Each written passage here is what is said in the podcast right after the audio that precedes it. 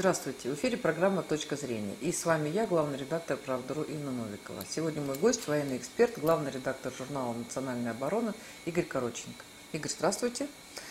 Да, обсуждаем с вами а, некие актуальные такие события, да, интересна ваша точка зрения. Ну, давайте начнем с Армении, да.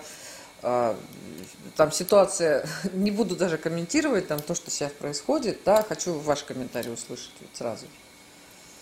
В Армении идет общая такая достаточно острая фаза борьбы за власть. Борется Пашинян с одной стороны, а с другой стороны его политические оппоненты. Э, Тяжелая артиллерия здесь выступает э, бывший президент Армении Роберт Кочерян, который фактически призвал военному перевороту и к тому, что армия может выйти из казармы и оказать влияние на развитие политической ситуации. А, в любом случае, протесты по состоянию, во всяком случае, на сегодняшний день, они как бы чуть подзаморозились.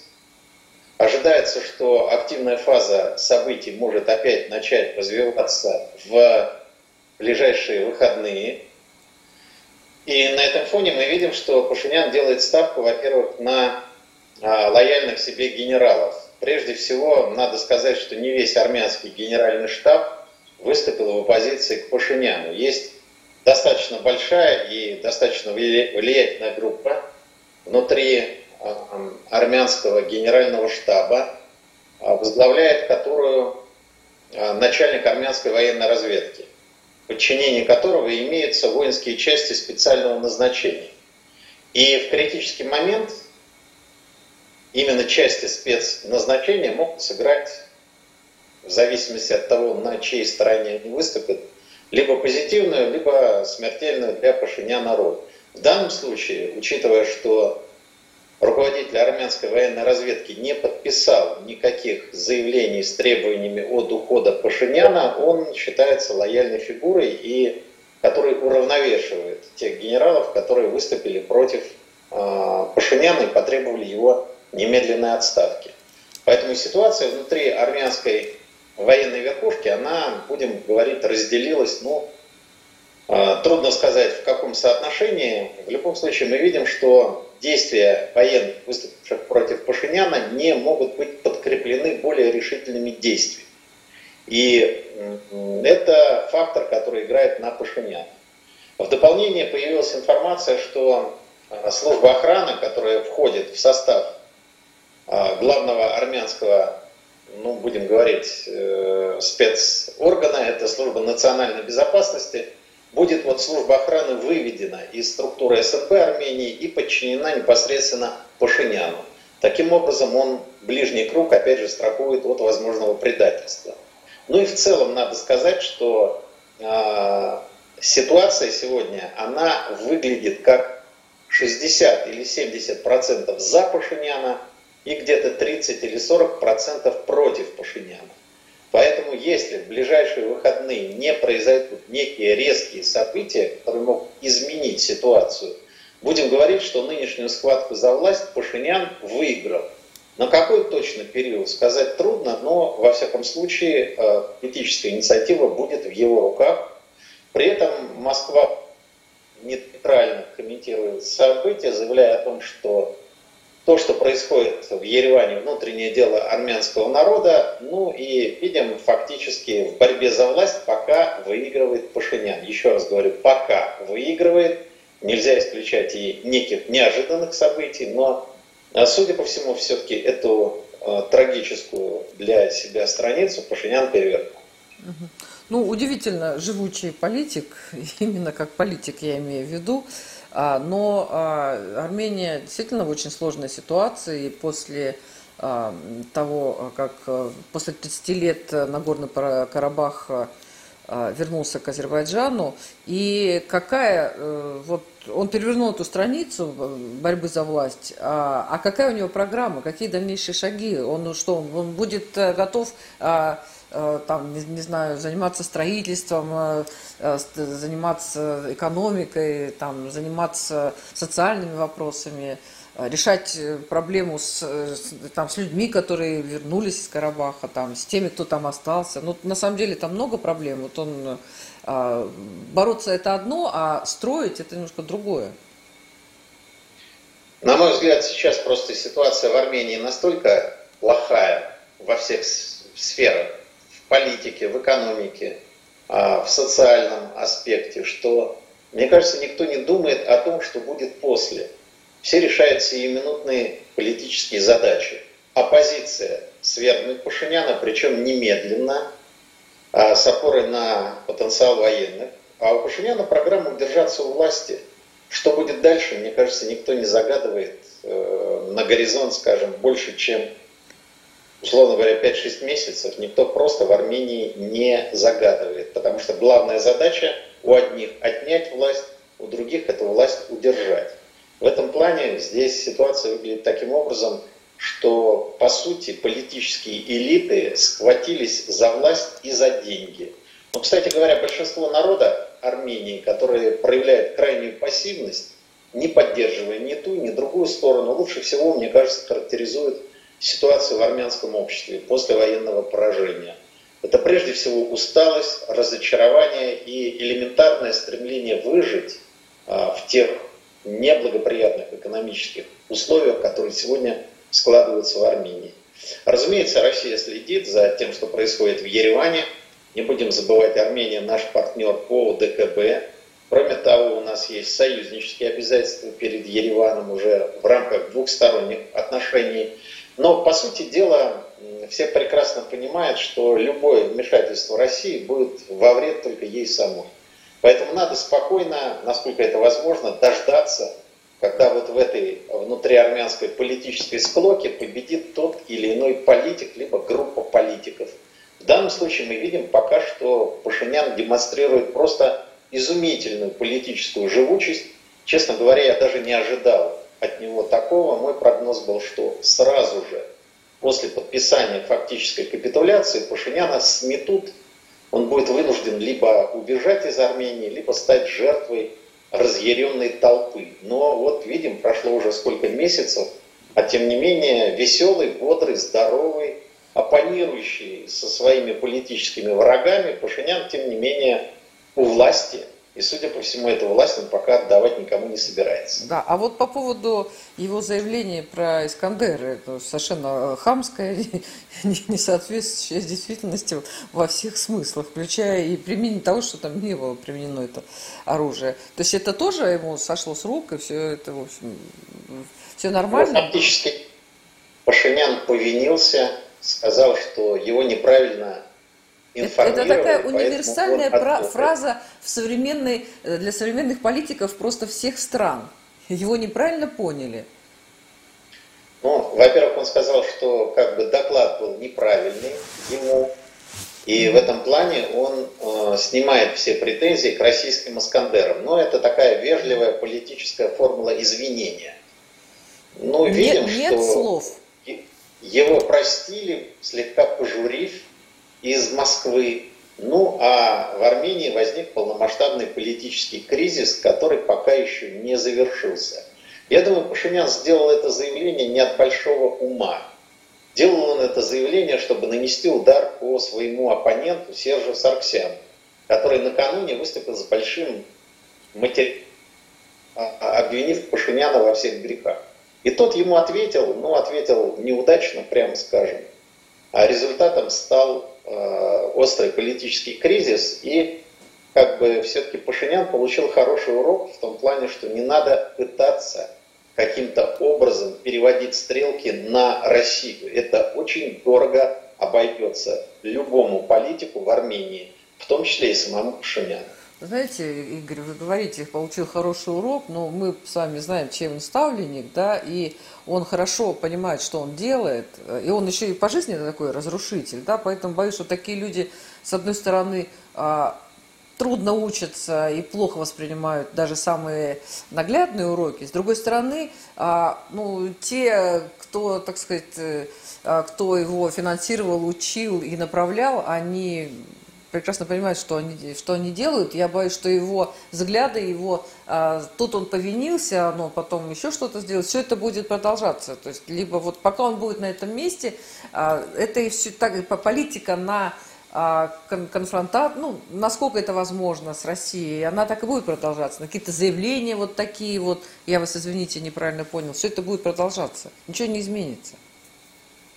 Мы не можем совершить военный переворот в Армении, правильно? Ну, даже их, поли... их военные не могут совершить военный Военные переворот. Армении не могут это сделать. А Россия это здесь, извините, в данном случае а, не модератор событий, это абсолютно точно. Другое дело, что нам надо усиливаться на постсоветском пространстве, потому что, по сути дела, идет тотальная потеря России своих позиций влияния по всему СНГ.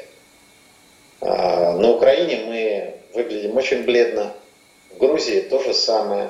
Теряем позиции и в других странах. К сожалению, вот набирают э, силу процессы, складывается впечатление, либо мы их не контролируем, либо мы не можем их модерировать. Но результатом этих политических процессов является вытеснение России из сферы реального воздействия на ситуацию на постсоветском пространстве. И это на самом деле не только системный вызов для нашей национальной безопасности, это и вопрос к качеству тех кадров, которые отвечали и будут отвечать за направление взаимодействия а, в СНГ. Где наша пресловутая мягкая сила, где наше Россотрудничество, где фонд «Русский мир», в конце концов, куда тратятся в пустоту десятки миллиардов рублей, которые необходимы для того, чтобы Россия на что-то влияла и что-то определяла на постсоветском пространстве. Это вопрос на самом деле очень серьезный. И качество нашей политики на постсоветском пространстве надо оценить как исключительно низкое. А, все без исключения ведомства, так или иначе причастные к выработке реализации политики России на постсоветском пространстве, демонстрируют, мягко говоря, неудовлетворительное качество работы, на мой взгляд. И здесь еще раз я говорю, это не, скажем, какие-то ярлыки, это не предвзятое отношение. Просто мы смотрим, что было на постсоветском пространстве и что стало. Везде те или иные фигуры, связанные с Россией, терпят политическую неудачу. Те политические силы, на которые мы делали ставку, терпят политическую неудачу. Рычаги влияния и воздействия на общественное мнение такие возможности у России с каждым годом все более и более снижаются на постсоветском пространстве. И э, здесь не может не возникать вопрос относительно того, а чем все это завершится в итоге. А завершится все это поясом недружественных для России режимов э, на наших границах. И, разумеется, вслед за антироссийскими режимами в странах СНГ Дальше там появятся иностранные военные советники. А в перспективе военной базы с оружием, нацеленным на нашу страну, с подлетным временем для ракет, которые будут исчисляться буквально несколькими минутами. И это резкое ухудшение качества национальной безопасности нашей страны. Ну вот хотела как раз спросить вас э, ваше мнение по поводу того, что происходит на Украине. Ну, конечно, имеется в виду юго-восток Украины, потому что бесконечные вот эти заявления о том, что надо вот срочно вернуть Крым, срочно вернуть э, Донбасс, э, при том, что э, экономически делаются шаги для того, чтобы как раз э, э, просто совсем отойти от этих э, и от Донбасса, и от Крыма, но, а, тем не менее, ну, даже говорится о возможном наступлении на Донбассе, о каких-то военных действиях. Они, понятно, что все это время, к сожалению, а, даже уже после подписания вторых Минских соглашений, все равно там были какие-то активизации, были а, и, и перестрелки, и гибли люди. Но вот сейчас говорится о возможном просто вот активном таком усилении – военных действий. Как ваша информация, что вы знаете, что вы думаете об этом? Есть ощущение, основанное в том числе и на анализе событий, что действительно э, ситуация, она очень опасная. Э, что Украина может пойти на реализацию полномасштабного сценария проведения военной операции против Донбасса. Ну, грубо говоря, карабахский успех Азербайджана кружит голову Киеву. А вместе с тем надо сказать, что ведь ситуация в регионе Южного Кавказа и ситуация на Донбассе – это абсолютно две разные вещи. А, мы не могли воевать за интересы Армении в Нагорном Карабахе, который а, с точки зрения российского, российской позиции и международного права является территорией Азербайджана. Поэтому это была война Армении против Азербайджана. А вот что касается ситуации, а, связанной с Донбассом, я бы обратил внимание в первую очередь на то, что там очень много русских, тех, кто получил а, паспорта граждан Российской Федерации. И это создает новую политическую реальность, связанную с тем, что если вдруг Украина начнет масштабную зачистку Донбасса, это затронет жизнь и безопасность наших граждан, граждан России. И Россия не сможет ограничиться лишь громкими заявлениями а, по дипломатической линии. Я лично считаю, что единственно возможной реакцией России в случае, если Украина начнет зачистку Донбасса, является проведение российскими вооруженными силами операции по принуждению Украины к миру – либо, скажем, некая гуманитарная интервенция вооруженных сил России, направленная на спасение а, наших граждан, граждан Российской Федерации, проживающих на Донбассе. А в противном случае здесь мы просто увидим массовый геноцид, зачистку, уничтожение десятков тысяч э, граждан России, которые уже, проживая на Донбассе, получили наши российские паспорта. Понимает ли Киев, что реакция Москвы будет именно такой? Мне трудно сказать. А, мы наблюдаем сейчас а, очень опасные события а, на самой Украине, когда, наплевав на Конституцию, на законы Украины, Зеленский просто выступает как диктатор, когда лишает те или иные политические силы присутствия в украинском политическом пространстве. Сначала в медийном, а теперь фактически речь может идти о том, что целый ряд украинских политиков, условно, подчеркиваю, условно пророссийской ориентации, могут просто быть объявленными врагами народа, против них будут возбуждены уголовные дела, и дальше с ним произойдет политическая расправа при полном попустительстве западных демократий, которые будут наблюдать на это все абсолютно отстраненно и без всякой реакции. Вот в чем опасность. А дальше, после зачистки любых оппозиционных сил, для режима Зеленского вполне может стать вполне вероятным и сценарий военной операции против Донбасса. Мы видим сейчас резкую активизацию украинских военных в зоне конфликта. Поступают данные, что э, Украина закупила и готова применить при необходимости в ходе военной операции турецкие ударные беспилотники. А в целом идет оживление боевой активности украинских военных.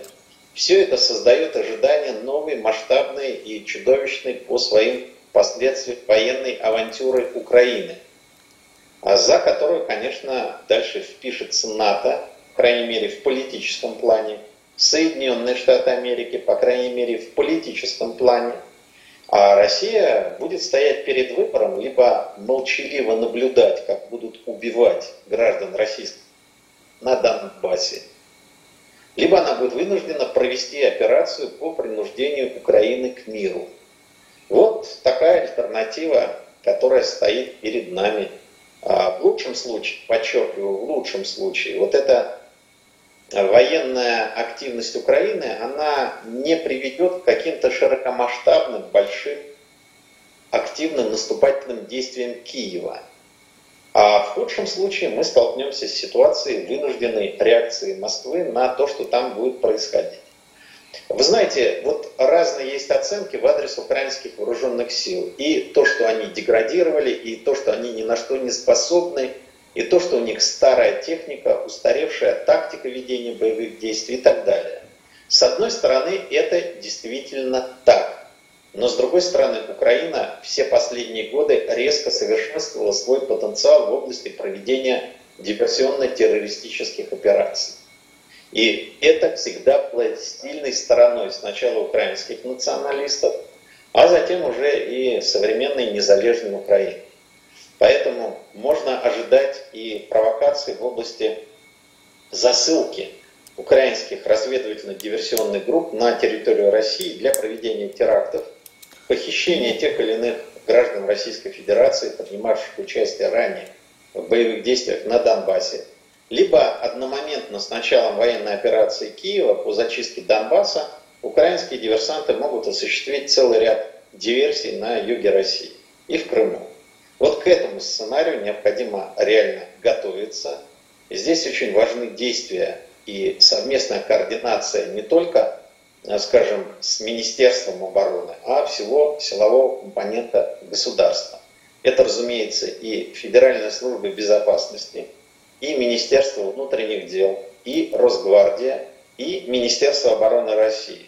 Готовность действовать в едином контуре противодействия возможным диверсионно-террористическим операциям со стороны, со стороны украинских спецподразделений. Угу. Вот два вопроса. Первый вопрос по поводу принуждения Украины к миру. Да, если, не дай бог, э, вот такое случится, то как будут реагировать э, НАТО, э, Европа, Америка, там, различные международные организации, военные и невоенные? То Я есть... думаю, что военной поддержки Украины Запад оказывать ей не будет ни НАТО, ни США, никто не будет э, военным образом вписываться за Украину.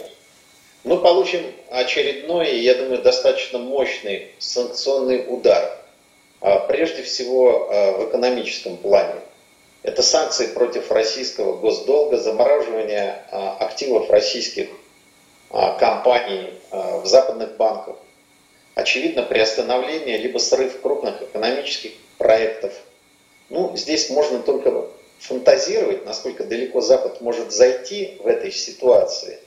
Помним, что вот в 2008 году, а, когда мы принуждали Грузию к миру, а, собственно, кроме криков, видов и каких-то политических демаршей, больше ничего не произошло. Но за это время ситуация изменилась. Во-первых, мы видим сейчас введение персональных санкций по так называемому делу Навального – Пока затронуты четыре руководителя российских силовых структур. В то же время, судя по тем утечкам, которые делают западные авторитетные экономические э, информационные агентства, ну, в частности Bloomberg, в настоящее время прорабатывается и вторая часть санкций, которая может затронуть уже экономические интересы э, Российской Федерации. Ну а в случае, если нам придется, не дай бог, конечно, но если придется, и ситуация того потребует, принуждать Украину к миру, очевидно, мы здесь получим мощный экономический удар. И это тоже анализа и, я бы сказал, заранее необходимого просчета тех или иных вариантов нашего поведения э, в тех обстоятельствах, с которыми может столкнуться Россия э, в случае введения против нее уже мощных экономических санкций, которые будут весьма чувствительными для нас. Ну, о санкциях чуть позже. Пока хотела задать второй вопрос по поводу диверсионных групп. Вот э, у меня такое ощущение, что все это уже есть, все это было, это существует, и уже э, были и задержания, и было, особенно после 2014 года, было вообще много попыток, и, э, в том, и даже и, и в том числе и террористические, и каких-то а, взрывов, э, объектов. И, ну, по-моему, люди не страдали, поскольку просто это все вовремя пресекалось, но, тем не менее, все это совсем не новое. Вот сейчас идет речь о каком-то усилении э, вот таких вот э, да, диверсантов. Я бы обратил внимание в первую очередь на то, что во главе всех трех украинских спецслужб, а это Главное управление разведки, Министерства обороны Украины, а, далее Служба безопасности Украины и Служба внешней разведки Украины стоят люди с профессиональным диверсантом, э, с профессиональным бэкграундом диверсанта. А это накладывает, в общем-то, определенную тоже и, я бы сказал... Профессиональный опыт. ну, вот этот профессиональный опыт, этих людей ведь ставили туда не зря и не просто так.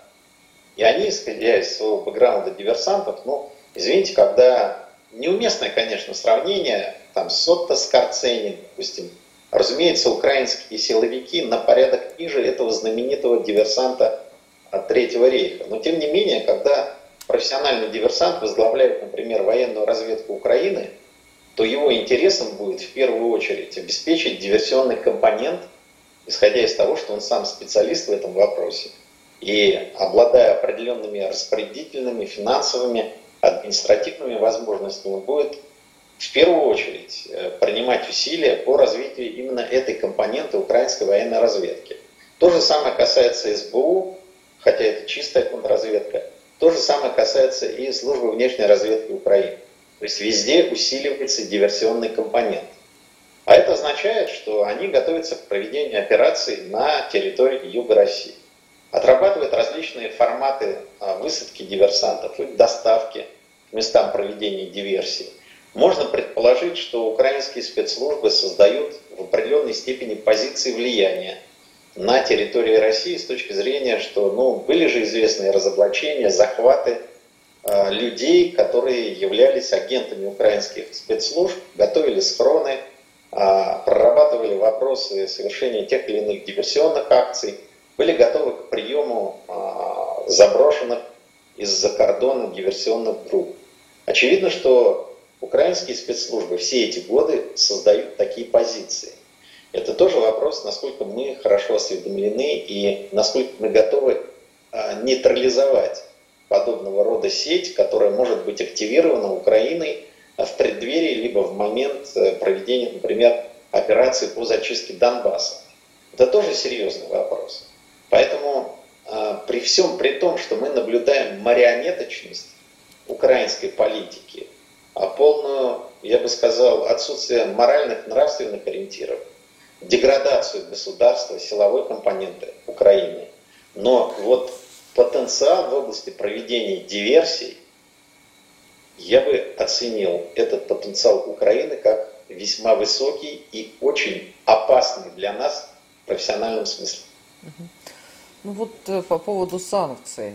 Э, с одной стороны, с 2014 э, года продолжаются санкции, вернее, они как начались, но они начались еще раньше – да, и а, мы вот живем постоянно, у нас новые санкции, опять усиление, и вроде бы уже привыкли, и вроде бы уже такая вот наша реальность. Вот эти новые санкции, связанные а, с, вызванные с применением, причем ситуация с Навальным совершенно еще все равно непонятна, они не ответили там на наши вопросы, на наши запросы. А, вот э, все это как было в сентябре, там, в августе, так оно и на том же уровне э, осталось, я имею в виду там информированности. Э, там взаимо... между странами. Но, тем не менее, санкции введены в связи с применением химического оружия и не запрещением химического оружия. Да, вот они поставили диагноз, и тут же... Вот эти санкции, они как-то особенно, особенно опасны для нас, особенно вредны. Вот э, почему мы как-то так э, говорим об этом? Это же не, не впервые. Я имею в виду санкции не впервые. Что, что изменилось? И еще раз повторить, что санкции введены персональные против четырех руководителей российских то... спецслужб. И плюс там еще есть ряд фигур, а, скажем так, второго эшелона а, в тех или иных силовых ведомствах. Уже вводились персональные санкции, это ведь тоже не, не новость. Там... Персональные санкции, они, по сути дела, ни на что не влияют. Потому что, ну, понятно, что российские силовики не имеют счетов на Западе, не имеют недвижимости на Западе. Это все никоим образом не может на них повлиять. А, опасно другое. А, вторая часть, которая вот анонсирована Блумбергом и э, которая может затронуть уже решения, связанные с введением санкций против российского государственного долга. А это приведет к оттоку иностранных инвесторов из российских ценных бумаг. Следовательно, произойдет обрушение э, фондового рынка, а затем и финансовой стабильности. Вот в этом главная угроза, я полагаю. Но будут ли эти санкции реализованы или нет, мы не знаем. Они анонсированы, с одной стороны. С другой стороны, есть те, кто наускивает на то, чтобы санкции были как можно скорее введены. Поэтому здесь ситуация неопределенности, но я всегда исхожу из того, что надо готовиться к худшему. И сама наша готовность действовать в абсолютно плохих обстоятельствах, это, во-первых, придает нам запас определенной прочности, а с другой стороны, ну, если не дойдет до крайне серьезных форм санкционного воздействия, мы, как говорится, отделаемся более или менее легким испугом. Ну, у нас уже не легкий испуг, и на самом деле а, э, иностранные инвестиции в российскую экономику, они ну, катастрофически упали э, в связи с этими ситуациями, да, но мы уже, мы уже пуганные, конечно же, да, поэтому, ну, посмотрим. Да, мы с вами все о политике, но вот надо все-таки военный вопрос такой задам вам по поводу ну вот вообще крупнейшая в мире такая военно-промышленная компания Lockheed Martin, они главные подрядчики Пентагона в течение долгого времени. И, кстати, был такой, я помню, что был такой большой конкурс на а, поставку а, космических двигателей. Вот там с нашим энергомашем как раз вот Lockheed Martin соревновалась. По-моему, там заказчик был, да чуть ли не Пентагон и был. Вот. И выиграл тогда энергомаш. Но это были там 2000-е это были 90-е годы. И вот они анонсировали такое, значит, э, выпустили видео в Ютубе, показали беспилотный летательный аппарат, а, а спидрейсер назвали его ни много ни мало как убийцы С-400. Ну, понятно, что С-400 вызывает у Пентагона большое раздражение, вот. Особенно э, то, что Турция купила вот один комплекс, сейчас э, вроде как идет речь о покупке второго комплекса. Ну вот э, что это за э, та, такой, э, там, такой самолет, и действительно ли, вот, что за название там у, убийца там С-400, это, вот, насколько это опасно, насколько это э, соответствует действительности такие названия? Я думаю, это не более чем пиар. Потому что, ну, понятно, С-400 вызывает очень большой зубовный скрежет у американцев. Система очень отличная и пользуется спросом. Действительно, Турция хочет купить уже второй полковой комплект. Это лишний показатель того, что а, данная система очень эффективна. Но, понимаете, вот когда делаются заявления, что вот тот или иной беспилотник будет убийцей С-400, все это лукавые заявления серии недобросовестной конкуренции. Дело в том, что при построении эшелонированной системы ПВО понятно, что С-400 не предназначена для уничтожения беспилотников, хотя она может это делать. Но э, задачами С-400 являются иные цели. Это прежде всего э, самолеты тактической и стратегической авиации, самолеты системы дальнего радиолокационного обнаружения и управления типа АВАКС, самолеты-постановщики помех, ну и другие, а, скажем так, аналогичного класса целей. А для борьбы с беспилотниками, для того, чтобы прикрыть позиции С-400, существуют российские зенитно-ракетные комплексы ТОР-М2. И как раз вот ТОР-М2 вот эти беспилотники расщелкивает на раз, два, три. Просто здесь вопрос в грамотном построении системы противовоздушной обороны. У нас в рамках системы воздушно-космической обороны России вот все, знаете, вот эти заявления американцев, что мы, дескать, вот создали убийцу С-400, все это, по сути дела, дешевый блеф.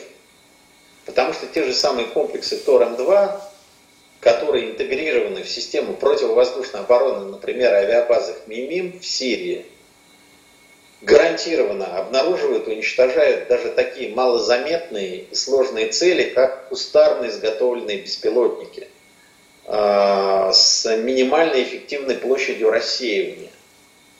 Показатель, который позволяет радару либо захватить цель, либо не захватить и так далее. Поэтому еще раз повторяю, что расчеты американцев вот на пиар это одно, а в реальном, э, скажем, бою, в реальном контакте все эти американские беспилотники будут обнаружены и уничтожены э, в момент входа в зону поражения. Еще раз подчеркиваю, и С-400 может их уничтожать, но просто здесь получится, что слишком несоответствие будет стоимости зенитных управляемых ракет, которые входят в комплект С-400, с э, поражением целей типа беспилотник. Поэтому будут задействованы, очевидно, комплексы малой дальности ТОР-М2, а, которые в момент входа этих беспилотников в зону поражения просто их уничтожит. Вот и все.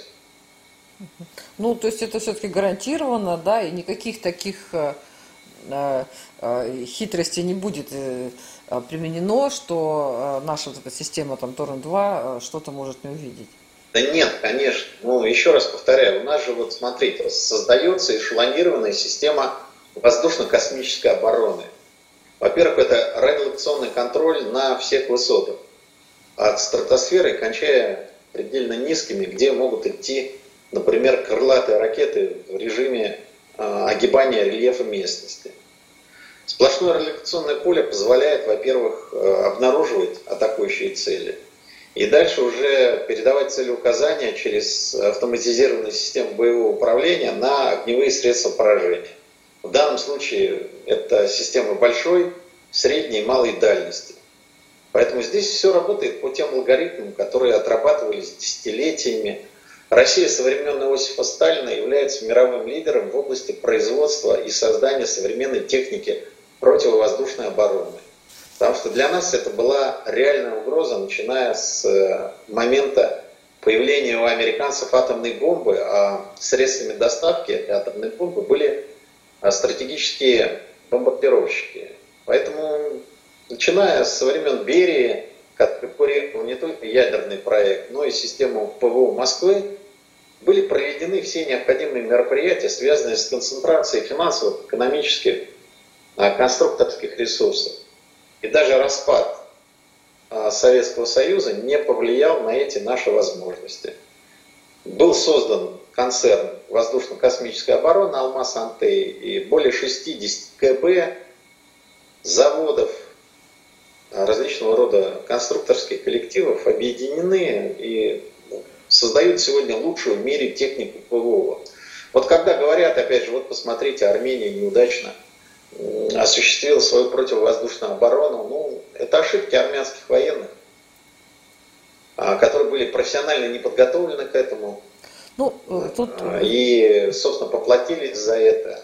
Делали закупки не в нужном направлении. Например, купили, Армения купила Су-30 для Армении, которая маленькая страна, тяжелый многофункциональный истребитель, он только набрал высоту, ему уже надо, э, собственно, совершать отворот, иначе он нарушит государственную границу Армении с другими странами. Понимаете? Вот вместо этой техники, которая покупалась, может быть, для пиара Пашиняна. Мы помним, как он полетал в кабине а, Су-30, а потом везде пиарился. Надо было закупать комплексы Тором-2. То есть, э, еще раз подчеркиваю, проблемы тех или иных стран, которые неэффективно применяют наше оружие, это проблема конкретных государств. У нас российские вооруженные силы все-таки строятся по принципу правильному. И поэтому система воздушно-космической обороны, она подразумевает, что для тех или иных беспилотников будут применены те или иные средства. Поэтому все расчеты американцев на победу – это пшик. Американский беспилотник будет обнаружен и уничтожен гарантированно в момент входа в зону поражения. Ну, на самом деле, а, я понимаю, да, что а, очень много ошибок, а, ну, это тоже касается любой сферы, важно иметь э, там технику и важно ее грамотно использовать. Но с другой стороны, все равно же постоянно идет э, прогресс, идет вперед, его нельзя остановить. Там когда-то наши а, ядерные лодки были очень шумные, над ними там чуть ли не смеялись, что они такие были, да, а теперь они совершенно абсолютно незаметные, бесшумные, маленькие. У нас были самые большие в мире атомные подводные лодки, да, оказалось, что это не очень правильная история, да, и а, вот э, вполне возможно, ну, я, только дай бог, чтобы все было гарантировано, да, и чтобы там у нас было мирное небо над головой, но, э, тем не менее, ведь э, те, кто делает, я понимаю, что заявления делаются для похвастаться, там, сотрясания там, как бы, воздуха, да, там, собственный пиар, но все равно же, вот даже на а, а, самые гарантированные какие-то заявления тоже могут быть какие-то научные придумки, как вы считаете? Может быть, я такой провокационный вопрос задаю? Вот. Может, они что-то изобрели, да вот мы не знаем? Прогресс всегда идет военно-технически, безусловно. Но мы тоже не стоим на месте. Все-таки Россия самодостаточна в производстве всех важнейших классов вооружений. начиная от автоматического оружия и заканчивая стратегическими ракетными комплексами. Эти компетенции не потеряны, и они развиваются. Главное сейчас, чтобы у нас оборонно-промышленный комплекс развивал не только свои военные компетенции, но и мог производить высокотехнологичную продукцию двойного и гражданского назначения. Это не конверсия пресловутая Горбачевская, mm, да. а это создание образцов техники, оборудования, которое конкурентоспособно и востребовано в гражданских областях. И слава богу, есть отличный пример, когда холдинги, корпорации, концерны российского оборонно-промышленного комплекса эти задачи успешно решают. Поэтому соревнование будет идти всегда, научно-технический прогресс будет э, приводить к появлению все более и более смертоносных систем уничтожения и, соответственно, все более совершенных средств защиты. Если, допустим, для первобытного человека средством защиты выступала, допустим, шкура медведя, которую он надевал на себя, а средством нападения была дубинка, то вот посмотрите, какой прогресс да. А, был совершен за вот те, наверное, не более 10 тысяч лет ну, слушай, 10 тысяч лет, лет назад была уже египетская китайская цивилизация, так что все-таки... Хорошо, наверное... 20 тысяч лет. Посмотрите на современную экипировку солдат, бойцов, особенно спецподразделений, и на те средства поражения целей, которые у них есть. И мы увидим вот тот прогресс. К сожалению, вся история человечества – это история войн. Войны были, есть и, к сожалению, будут. Потому что пока существует государство, будут существовать национальные интересы. А единственным способом разрешения не тех противоречий, которые просто невозможно путем переговоров разрешить, либо каким-либо еще образом, это является война. Поэтому, к сожалению, придется сталкиваться нам и с новыми вызовами и угрозами, Собственно, для этого существуют вооруженные силы Российской Федерации, которые сегодня у нас, слава богу, а, достаточно эффективны, надежны и а, выглядят очень и очень достойно.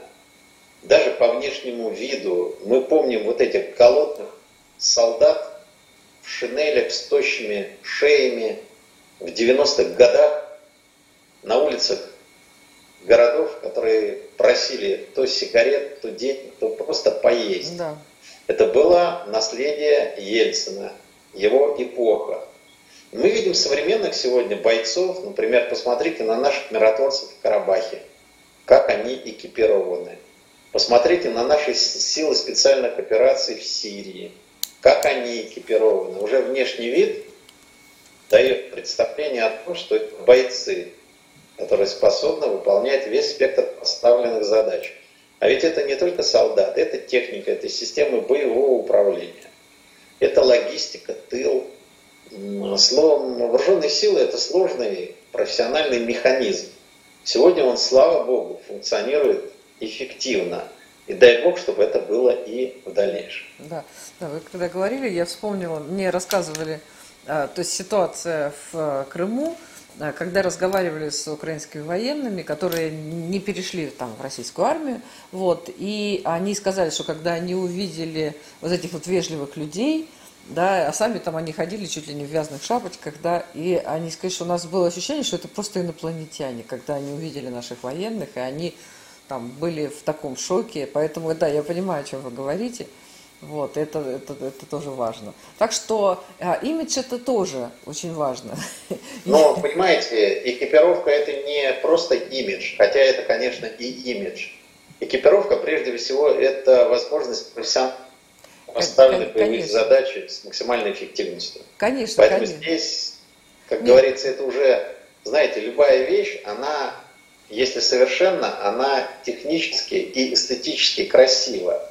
Поэтому, когда мы смотрим э, на наших э, солдат э, в их новой экипировке с новым оружием, и это вызывает чувство гордости, понимаете, оно вызывает не просто так. Вот эта вот эстетика, на самом деле это значит, что эта экипировка и это оружие максимально удобны, функциональны и в боевых условиях обеспечат победу.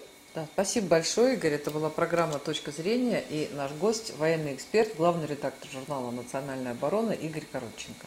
Спасибо.